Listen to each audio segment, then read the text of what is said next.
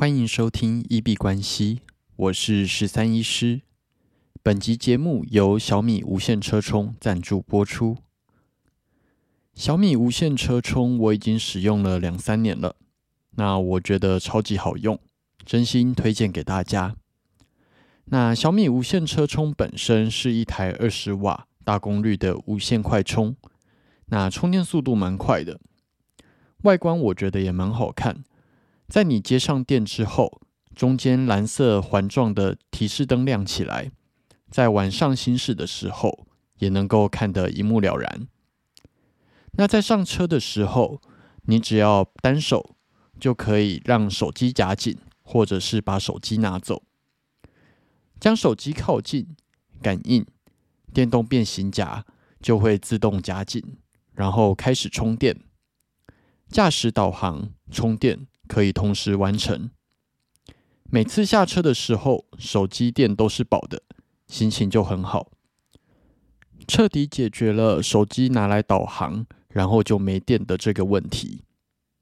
至于安全性的部分，我自己使用到现在，手机从来没有掉下来过，即使在急刹车、经过减速带或者是路面颠簸的时候，也没有掉下来过。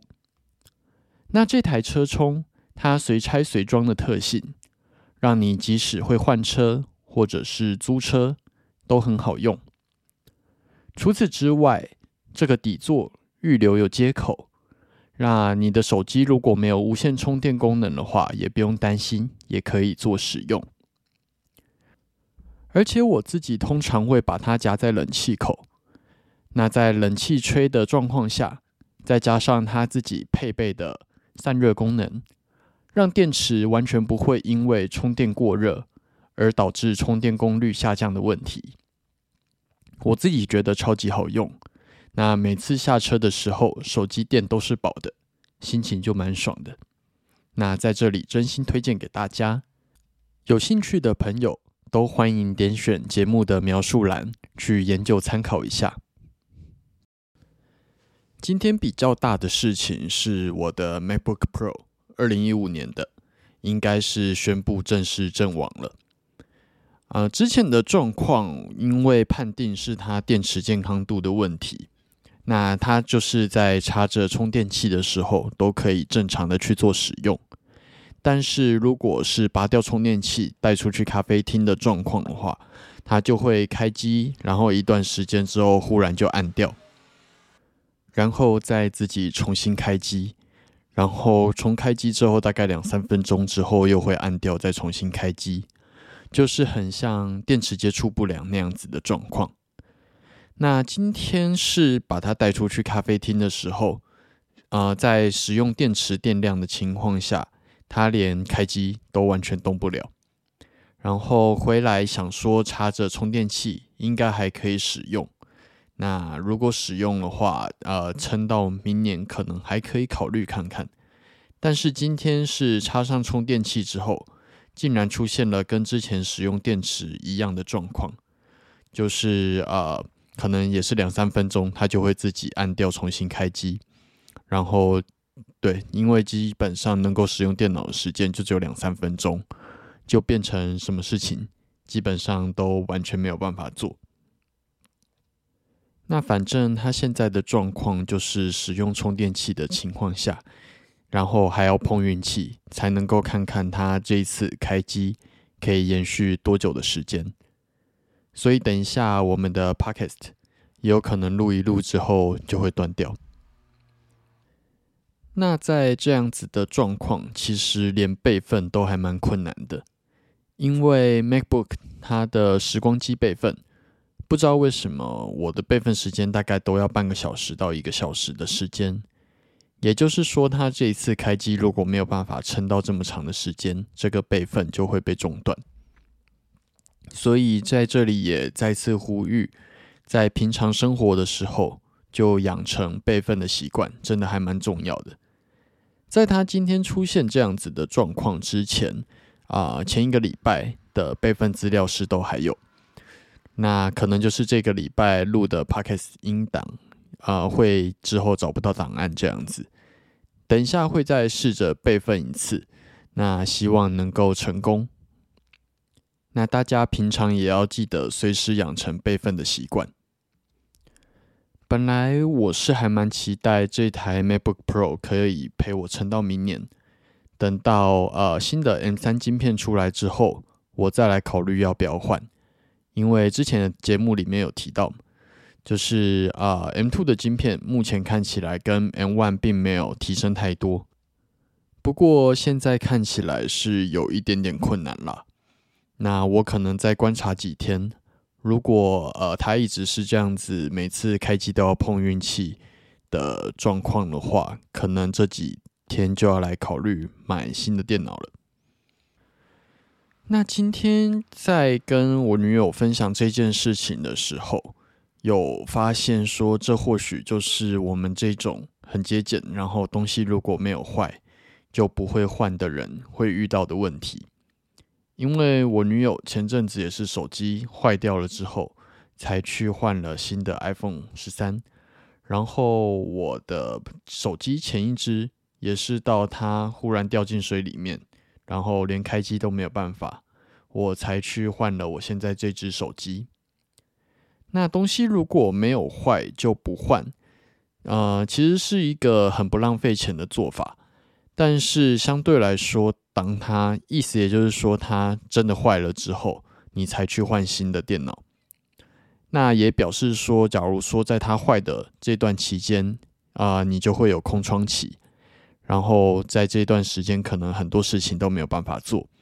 那这可能是这样子的习惯，它相对造成的就是比较大的问题。也让我不禁去思考：如果呃，假如说我是十三出来就把十二脱手，十四出来就把十三脱手的人，甚至会用一些旧换新的方案来让自己每年换新的手机，可能相对来说就比较不会出现这样子坏了，然后新的还没有到，中间会有空窗期的状况。那这样子的空窗期，如果对于交易者，呃，就是非常需要电脑的交易者，或者是一些自媒体工作者，或者是一天没有用电脑，那他的业绩跟就是资产会大幅缩水的人来说，这可能就不是他们能够承担的风险。像假如说去年啊，每天都在冲 NFT，然后每天资产都会有增长的这样子的情况。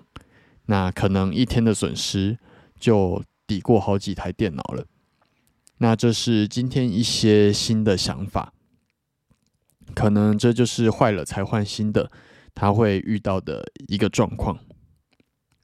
那在这里也跟大家宣布一下，我们的节目刚好到这里也到了一个里程碑，到今天总共我们录了五十集。那对我来说是一个呃意义非凡的数字吧。那刚好这阵子电脑坏掉了，那对于今天这集能不能录完，我也是啊深感怀疑。那我们接下来可能从五十一集之后就比较没有办法保证日更。最主要的原因当然是啊这几天可能在换新电脑了。对，那。呃，我们可能接下来的节目录制就会比较看缘分，那看看什么时候这台电脑它能够正常运作，或者是什么时候呃我的新电脑能够入手，那这个部分再评估看看。假如说每天都在等待日更的观众朋友，非常感谢你们的陪伴与支持。那我们每天在这里复盘。看比特币还有以太币的点位，其实也是一段很好的旅程。但是，假如说接下来啊没有日更的状况的话，也是再请大家见谅一下。如果我的电脑真的没有办法负荷，那再次感谢大家的陪伴与支持。如果有新的新闻，还有就是电脑的状况正常，我会尽量上来就是录制节目，跟大家聊聊天。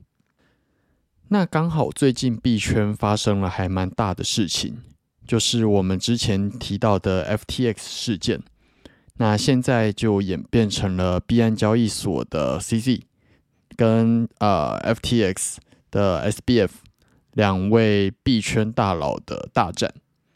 那昨天主要是币安的 CZ 啊，就是有一点点在大幅砸盘 FTT，那就是担心说 FTX 会不会有一个交易所倒闭的风险。那以目前来说，币安跟 FTX 算是前两大的交易所，所以如果这两间有任何一间倒闭，那整个币圈的版图会有非常大的改变。那在昨天 FTT 大幅下跌，然后再加上 CZ 有在他的 Twitter 上面就是发布一些就是啊就是大幅卖出的一些宣言。造成了 FTX 交易所目前用户有一个挤兑的状况，急着把自己的资产领出来。那虽然在呃，就是在操作上面有一些延迟，不过现在的资产原则上都还是能够顺利出金的。那大家在这个部分还不用太担心。今天总共流出来的金额高达六亿美金。那我自己对于这个新闻事件，我是认为 FTX 不至于倒闭啦。虽然币安跟 FTX 正在做一个就是竞争，但是 FTX 它在美国的政治影响力算是非常大。那如果真的倒了，基本上对于币圈并不会有太大的好处。虽然币安它主要比较着重在非美国的市场，嗯。但是我觉得他们两个虽然竞争关系，但是如果有一方的呃刻意让另一个交易所倒掉的话，对于整个币圈来讲，应该不是好事。就假设币安的 CZ 在大幅砸盘的情况下，让 FTX 重演了五月的 Luna 事件，那 FTX 真的倒闭了，那 CZ 可能也会背上说把币圈搞烂搞臭的这样子的骂名。所以我是认为，呃，应该必然不至于去让 FTX 倒闭。但是虽然是这样子讲，它还是一个小风险，啊，小几率可能会发生的就是状况。那我们其实不需要去跟这些大佬赌，资产分配上我们可以稍微做一点调整。无论是把 FTX 一些资金搬出来到无论其他交易所或者是冷钱包，那我是觉得不需要跟他们赌说把，如果你的身家全部都在 FTX 交易所，那你不需要把你的身家就赌在这次的新闻事件上面，偶尔把它移出来做一个避风港，等到之后稳定了之后再做考虑。那假如说呃真的因为挤兑。重演了露娜事件的话，我们在持续的观察追踪，跟大家做报告。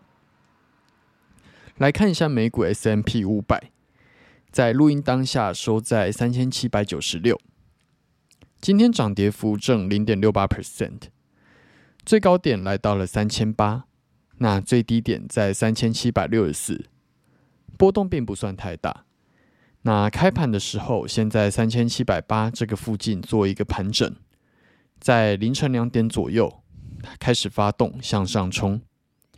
目前日均线仍然是向下的，但是如果以 K 棒走势来看的话，目前呈现一个 higher high higher low 的多头趋势。在今天这一根红 K 棒出现之后，相对来说做多单会更有信心。那希望这个多头趋势能够成型开始。那如果它能够挑战三千九成功的话，应该就相对来说稳当很多。来看一下币圈，大哥比特币在录音当下收在两万零七百二十，今天涨跌幅负零点八六 percent，最高点来到了两万一千零六十二。那最低点在两万零五百六十三，日均线的部分呈现纠结，那但是都已经准备往上了。今天延续昨天的一根黑 K，持续的去做下跌跟回踩。那小时 K 的部分基本上就是呈现一个空头趋势了。那如果是做空的来说的话，风暴比应该算蛮好抓的。那今天一路从两万一这个位置下跌大概四百点，在两万零六百五这个位置有出现一个支撑，目前正在往上努力去收复两万零八百这个位置。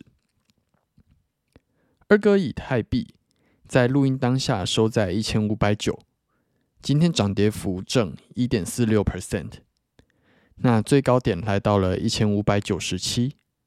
最低点在一千五百四十五，日均线的部分也是在纠结，然后但是已经往上。那今天收了一根红 K 棒，看看整体下来能不能啊收复一千六百二十五这个位置。但是以趋势性来说，二哥今天跟昨天表现的都比比特币在更强势。